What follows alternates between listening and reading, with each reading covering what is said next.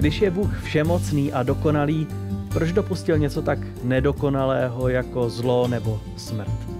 Dnes se těmto těžkým otázkám budeme věnovat. Vítejte u Bible pro dnešek. V celém novém čtvrtletí se budeme těmito neúplně pozitivními věcmi zabývat. Jsou to témata smrti a umírání. Ona to nejsou úplně oblíbená a velká témata a přesto se vlastně pořád týkají každého z nás. A my naštěstí neskončíme jenom u toho uh, pesimistického, ale budeme to vnímat očima naděje, perspektivou, kterou nám nabízí také Bible. Naším hostem je dneska Martin Tvorčan, učitel systematické teologie na Adventistickém teologickém institutu. Martine, vítej ve studiu. Ahoj Pavel, srdečne ťa zdravím, ďakujem veľmi pekne za pozvanie a cením si toho, že môžem opäť byť tu. Já jsem moc rád, že jsi přijal naše pozvání a věřím, že to pro nás všechny bude velmi obohacující. Nejenom proto, že jsi taky právník, že jo? ty se věnuješ i právništině a mohl bys nám určitě v této oblasti poradit spoustu užitečných informací, třeba o tom, na co si dát pozor při řešení pozůstalosti, ale zůstaneme, zůstaneme jenom u těch duchovních věcí a, a začneme trošičku morbidně možná. Martine, co pro tebe osobně znamená smrt? Na přímou otázku přímá odpověď. Um, asi to samé, co pro většinu lidí, ak to poviem po česky. Uh, je to zkrátka fenomén, ktorý je nežiadúci, ktorý je smutný, ktorý nikto z nás nechce.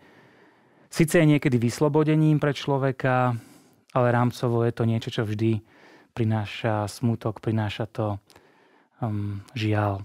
Hmm. Ja osobne som vďaka Pánu Bohu požehnaný človek a doteraz vo svojom živote som si nemusel prejsť nejakým ťažkým obdobím, kedy by som stratil niekoho z tých najbližších ľudí. Ale keď by som sa mal obzrieť späť a spýtať sa, ktorý bol taký môj prvý zážitok so smrťou, ktorá sa ma nejako dotkla, tak e, bez rozmyslu odpoviem, že to bola smrť mojej babičky, keď som mal asi 10 rokov Človek je ešte dieťa, ale už začína ten svet vnímať jasnejšie a e, tá smrť sa ma vtedy dotkla a súvisela vlastne s tým, o čom si hovoril, že budeme hovoriť tento štvrť rok, prečo to pán Boh dopustí. Prečo takáto zbožná žena musela predčasne naozaj vo veku, ktorý ešte nebol na smrť, odísť. E, a minimálne od toho obdobia pochopiteľne aj vo mne e, táto otázka nejako hlodá a každý, kto chodí po svete s otvorenými očami, sa, sa musí s týmto fenomenom vyrovnávať. Hmm. My možná většinově při tomhle tématu cítíme určité nepohodlí.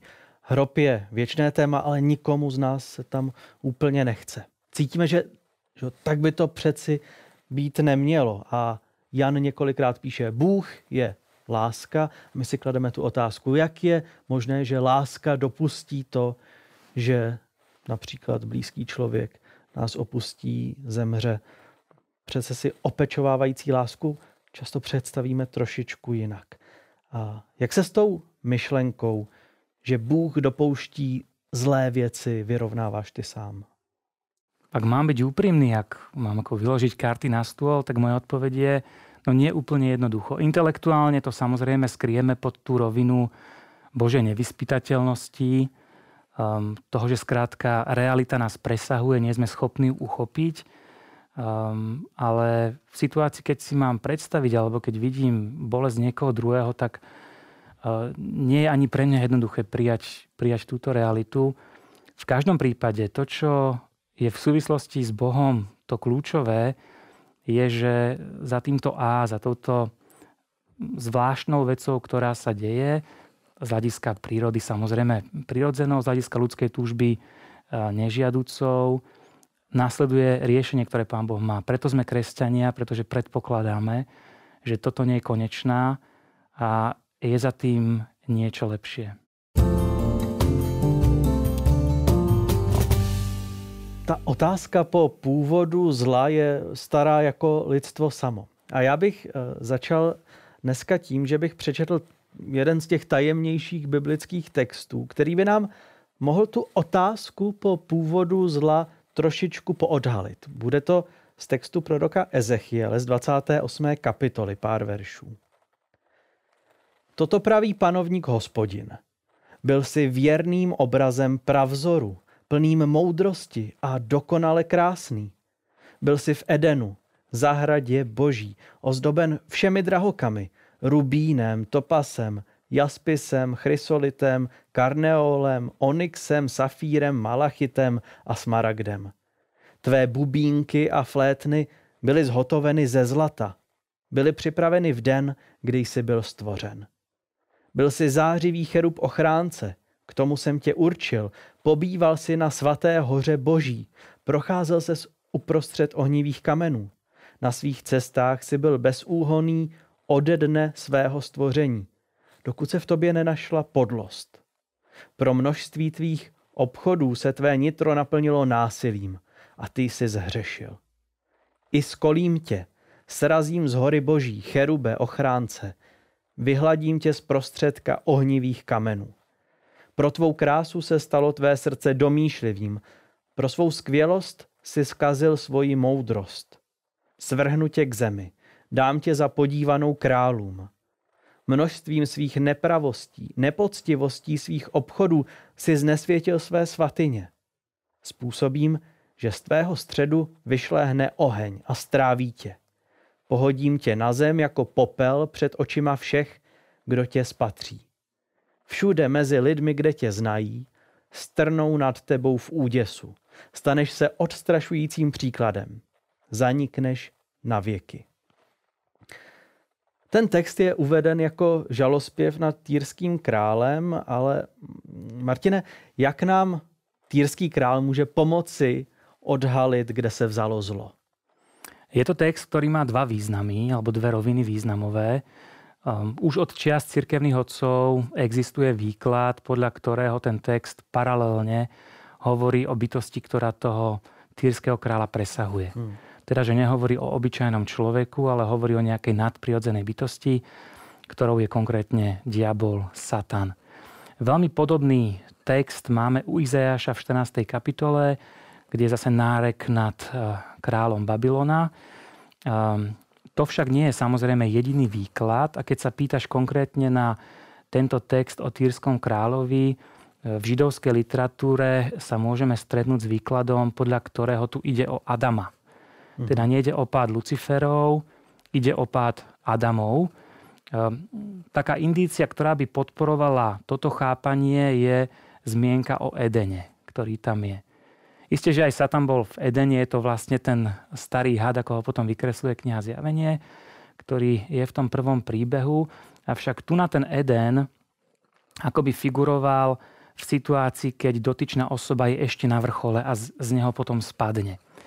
A preto tí vykladači, ktorí si myslia, že ide o satana, tak e, považujú tento výraz Eden za obrazný, nie za ten biblický Eden, ale za symbol nejakého dokonalého Božieho sveta. A to, čo nahráva tomu záveru, e, že tu ide o satana, je práve tá zmienka o Božej hore, na ktorej táto bytosť sa vyskytuje v tej blízkej Božej prítomnosti, tak povediac v nebi.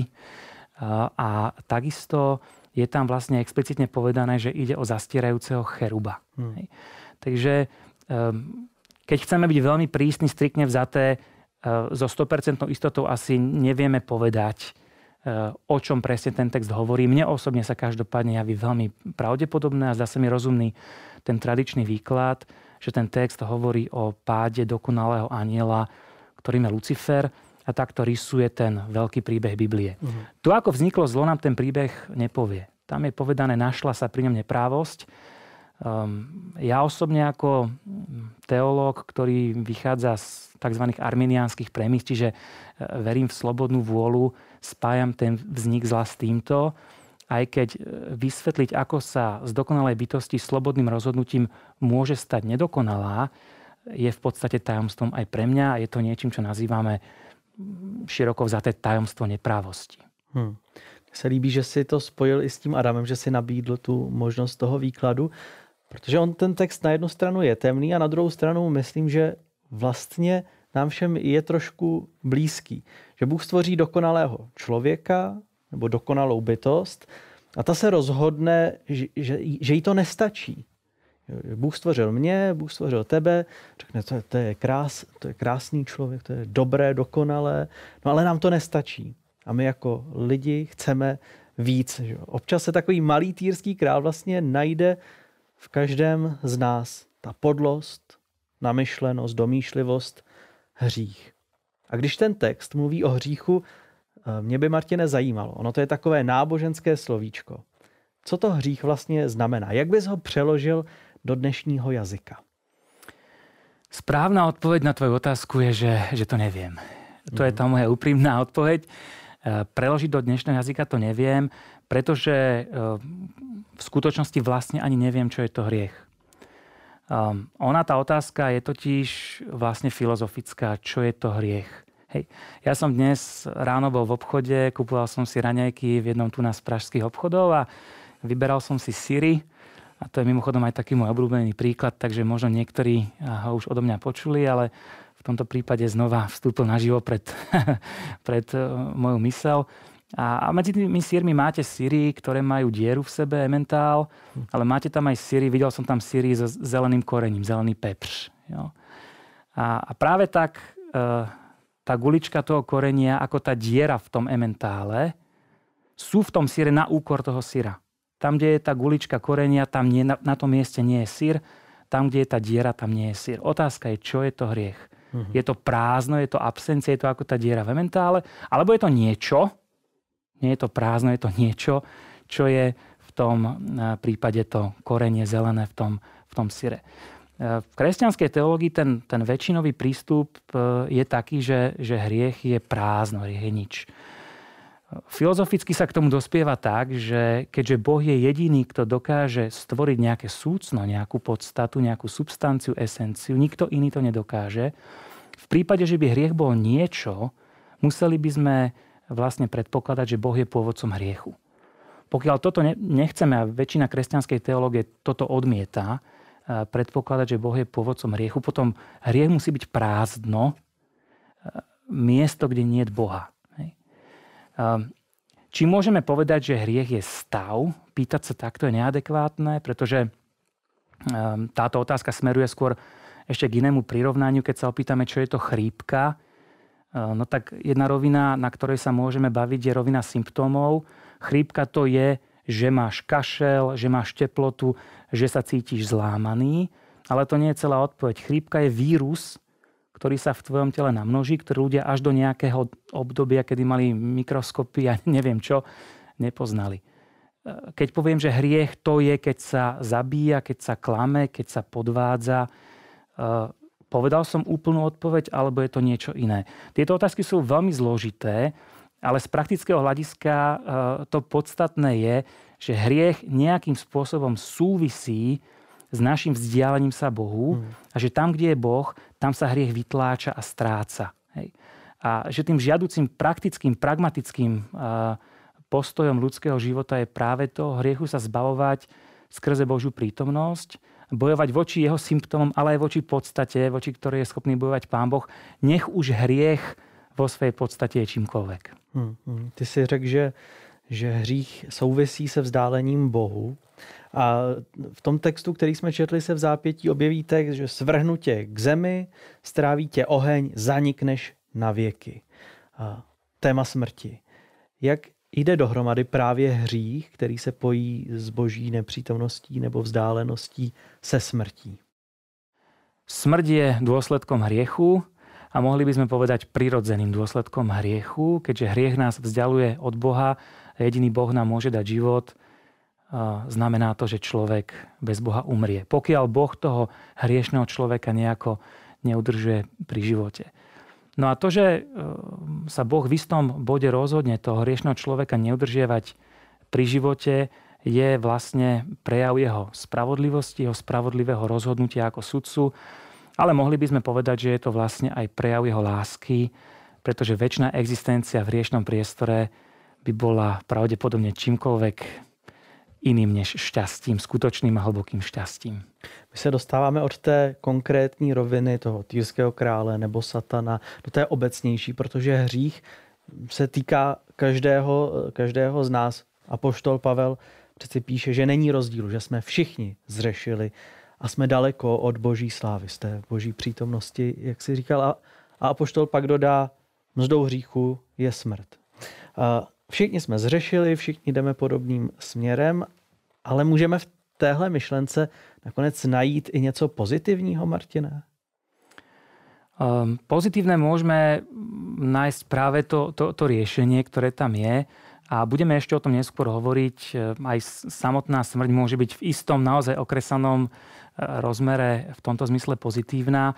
To hlavné pozitívum, ale ktoré tu pre nás je, to, to hlavné pozbudenie, ten hlavný cieľ kresťanského uvažovania o, o smrti je ten, že smrť nemá posledné slovo, nemusí hmm. mať posledné slovo v našom živote pretože kresťanstvo sa neodvratně pojí s nádejou.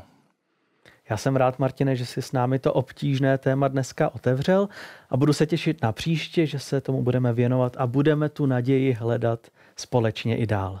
Děkuji a těším se i já. I když je hřík dokonce starší než lidstvo samo, je pořád aktuální. A my filozofujeme a domýšlíme, kde se to zlo vzalo. A přitom nám často uniká, že počátek zla je bližší, než si myslíme, když se objevuje v nás samotných. A to sebou nese i nepříjemné důsledky. Bible říká, že hřích je svým způsobem skroucenost do sebe. Srdce, které je pyšné a povyšuje se, když vidím jenom sám sebe a nikoho jiného, což vede do naprostého osamocení bez Pána Boha. Ale jak zaznělo na konci, ani v hrobu, díky Bohu, člověk nakonec nezůstane sám. Nezapomeňte si pustit další díl Bible pro dnešek zase za týden. Společně zavítáme do ráje, tak si to nenechte ujít.